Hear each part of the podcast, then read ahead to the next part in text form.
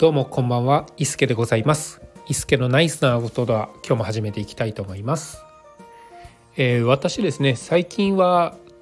まあ、低山、登山、ハイキングみたいなのがですね、多くなっているんですけれども、えーこのアウトドアに、えー入ったきっかけはですね、えーキャンプからになりますね。で、えー去年1年間ぐらいはずっとキャンプファミリーキャンプとかソロキャンプでデイキャンプなどをしてですね、えーアウトドアを楽しんでたんですけれどもそこからあの歩くこと山歩きなどの楽しさを覚えて、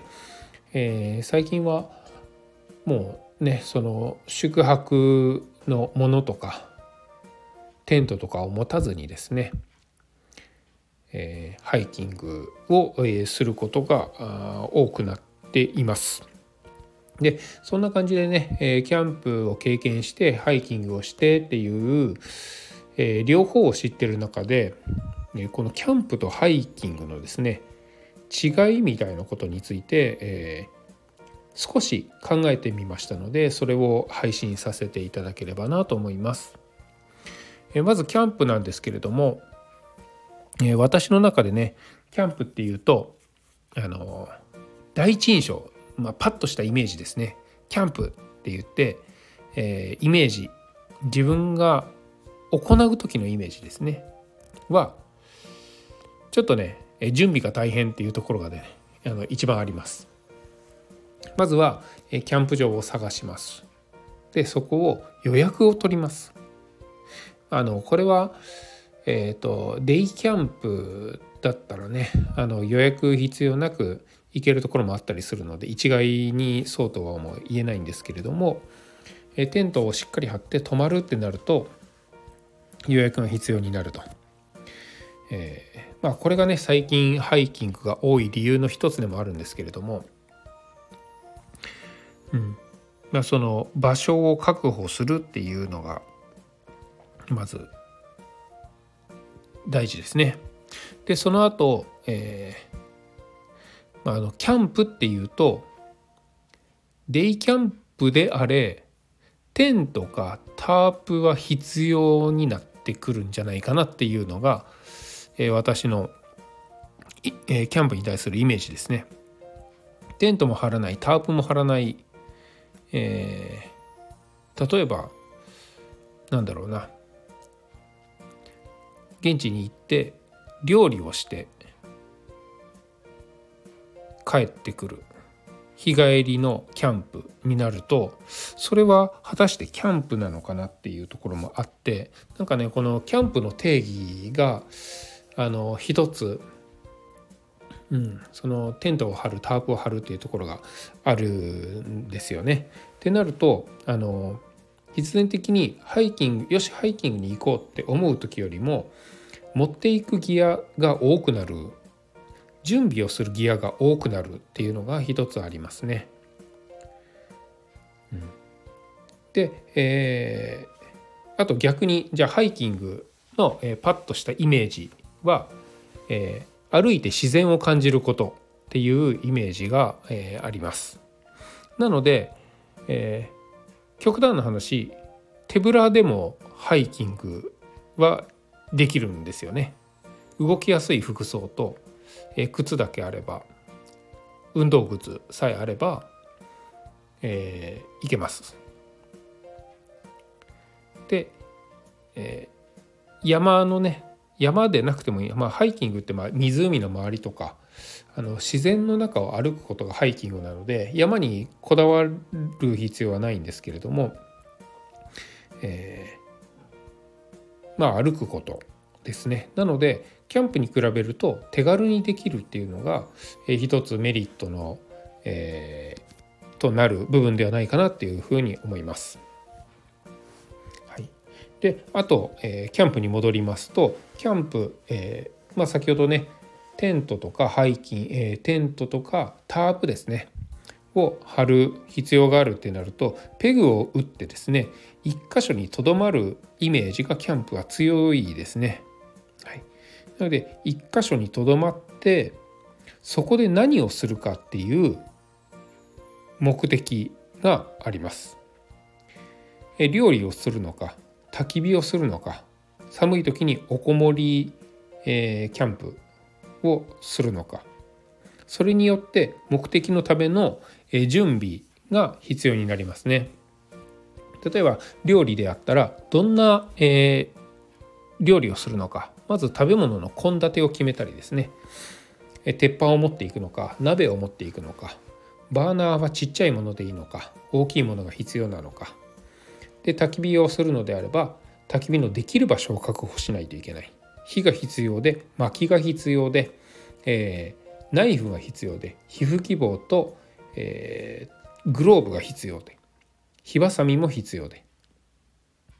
あとはその焚き火をした後の灰の灰を処理できる場所があるのかないのかでおこもりキャンプであれば、えー、何ですかねおこもりっていうと雨の時とか寒い時におこもりをするイメージなんですが例えばこう寒い時であれば薪ストーブ、えー、持っていく必要がありますね。まあ、大体10キロ前後になってくるものが多いと思います。もう今はね結構軽いものもあったりするんですけれどもそれなりにそのキャンプをするための、えー、ギアがたくさん必要になるイメージがありますね。でその現地で何をするかっていうのを決めた上でその目的のためのギアの準備っていうのが非常にね必要だと思います。そして現地で使うギアも多いと。えー、これに対してハイキングはですね、えー、一箇所にとどまるのではなくて行動自体がハイキングになる。なので何が大事かっていうとどのルートを通って、えー、例えば山を登るのか、えー、どの山を登るのかどのエリアを通る予定なのか行く場所とか、まあ、環境への対応の準備が必要であると。えー、例えばうんと水が水場がどこにあるのかそれによって、どの程度の水具を、えー、持っていく必要があるのかタンクはウォーターキャリーというんですけれどもそういうものはどれぐらいの大きさのものが必要なのかとかあとは歩いている時にどの程度のあの気温差寒いのか暑いのか雪があるのかないのか急斜面なのかなだらかなのかによってトレッキングポールが必要であるとか、えー、行動着ですね、えー、暖かい服、まあ、ダウンなりフリースなりが必要なのかどうなのか。雪の上を歩くのであればチェーンスパイクとかそういうものが必要なのかどうか、えそういうどこでどんなえ場所に行くのかどういう環境の場所へ行くのかっていう、えー、準備が必要であると。なのでテン、えー、キャンプはですね、えー、そのキャンプ場に着いた後現地で使う、え使うためのギアを用意する必要があるのに対してハイキングはその道中ですね行動に何を使うのかっていう、えー、ギアが多くなるイメージがありますね。うん、で、えー、ハイキングは食べ物とかは結構意外にあの簡易的なものがにする方が多いので、えー、本当にこうお湯を沸かして、えー、お湯で食材を戻してですねそれをささっと食べるだけの方も多いですし、うん、ハイキングに行くって言って焚き火をしてがっつり焼肉をするっていうイメージはねなかなかないですね。それはこうキャンプのイメージが強くなりますね。うん。で、えーと、キャンプはキャンプ場っていうところでないと焚き火がなかなかできないですし、えー、テントも張れないっていうところもあってその一箇所であのどっしり腰を据えてそこで、えー、行う活動になりますので、えー、そういう管理がされている場所に行かないと、えー、できないもの、まあ、中には野営っていうところもあるんですけれどもなかなか野営できるポイントもですね、え、日本では少なかったりもするので、え、ちゃんとこう管理が行き届いている場所で行うのがキャンプと。なれば、えー、割とねハイキングに比べると安全な、えー、遊びがキャンプだと思っています。ハイキングはよりこう自然に近いというか自然の猛威をもろに感じる部分が、え強いので、え急斜面であったり、え風であったりあのしっかりここは安全なのでここで楽しんでねっていうのがあのしっかり行き届いていないところで行動することも多いのでより危険を伴うのがハイキングであると思っています。まあ、そんな感じでいくとキャンプはですねどちらかというとライフよりですね生活自然の中で生活の日常生活の疑似体験をするっていうのがキャンプになると。でハイキングはどちらかというとスポーツの要素が強く、えー、冒険の、えー、イメージが強いですね。非日常感が非常にこう強いのがハイキングになるかなっていうふうに思います。うん、で、えーと、キャンプは現地で何をするのかっていうのが大事なのに対してハイキングは、えどこへ行くのかっていうのが、え大事になるような、えー、遊びかなと思っています。ではそういうものをですね行う人たちまあそれを行う時に、えー、自分が何に気をつけているのかっていうのを考えるとですね、えー、キャンプはギアに対する管理能力っていうのを、えー、非常に私は意識しています。現地について何をするかによって、え、持ち物が変わってきますしうん、まあ、持っていったもののメンテナンスどうしてもあのキャンプの方が私はね汚れるイメージがあるんですよね。えー、料理をするのであれば、えー、クッカーですね調理器具っていうのはたくさんあの必要ですし調味料も必要になりますしで焚き火をするのであればその灰の処理とか、えー、その焚き火の、えー、すす汚れとか匂いとかそういうものですねのメンテナンスが必要になるのでギアに対する管理能力が、えー、より求められるのがキャンプなのではないかなと。えー、ハイキングに関してはどちらかというと行動に関する行動に伴う管理能力が求められるっていうのが一つですね。えー、まず天候自然、えー、そういったものを読む力っていうのが必要ですしどのルートを通って何時までにどこに行けばいいのか。水場がここにあるからじゃあどれぐらい水を持ってどのぐらいの、えー、消費量でやっていけばいいのかっていうそういう行動に関する管理能力でえっ、とテント泊をするようなハイキング登山であれば何時までにそこに着かなければならないのでどのぐらいのペースで歩く必要があるのかたどり着けないのであればその手前のどの辺に、えー、予定を変えてえー、止まろうとするのかとかそういう判断能力ですね行動に対する、えー、管理能力判断能力っていうのが求められるのがハイキングかなと。えー、キャンプで求められるようなギアに関する管理能力っていうのはハイキングに関してはそこまでないのかなっていうふうには思います。えー、テントを張った時に何をするかではなくって、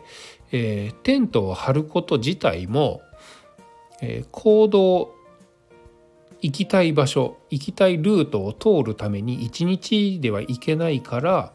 えー、仕方なくではないんですけれども、まあ、必然的にテントを張らなければならない、えー、宿泊しなければならないから、えー、そこにテントを張るっていう、えー、イメージがハイキングは強いので、うん、寝ることも取る食事も、えー、簡易的いかにこう簡易的に済ませられるようなに考えるのが、えー、ハイキングかなと思ってます。うん、で必然的に、えー、キャンプの方が荷物は重くなりがちですね。行ったところでどしっと腰を据えて何をするかっていうのがた、えー、醍醐味大切になるのがキャンプなので。で逆にハイキングであれば、えー、どこに行くのかうんどれだけ遠くに行くのかどう動き回るかみたいなところが大事なので必然的にあの荷物はの量も少なく軽くなるのがハイキングかなっていうふうに思います。うん、そんなこんなで、えーとまあ、あのキャンプのようにですねどっしり腰を据えて、えー、一箇所で火を起こしてみたり、えー、料理を作ってみたりそこで星を眺めながら寝てみたり、ま、そういうのも好きなんですけれども、え、私の中ではハイキングの方が手軽で準備も少なくですねでうん行動する、まあ、例えば汗を流すスポーツ的な要素が入っているっていうのが、えー、最近私が、えー、ハイキングをする理由であったりもしますね。うんまあ、久しぶりにねキャンプもしたいなとも思うんですけれどもなんかより遠くへ行ってみたいとか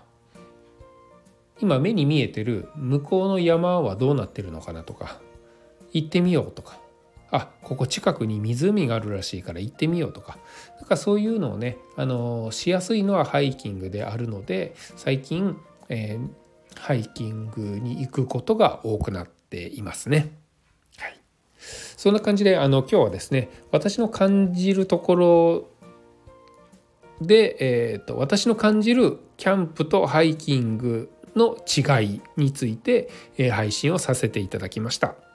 相変わらずまとまりのない配信ではございますけれども、えー、今日はこの辺で失礼したいと思います。それでは伊助でございました。それではまた。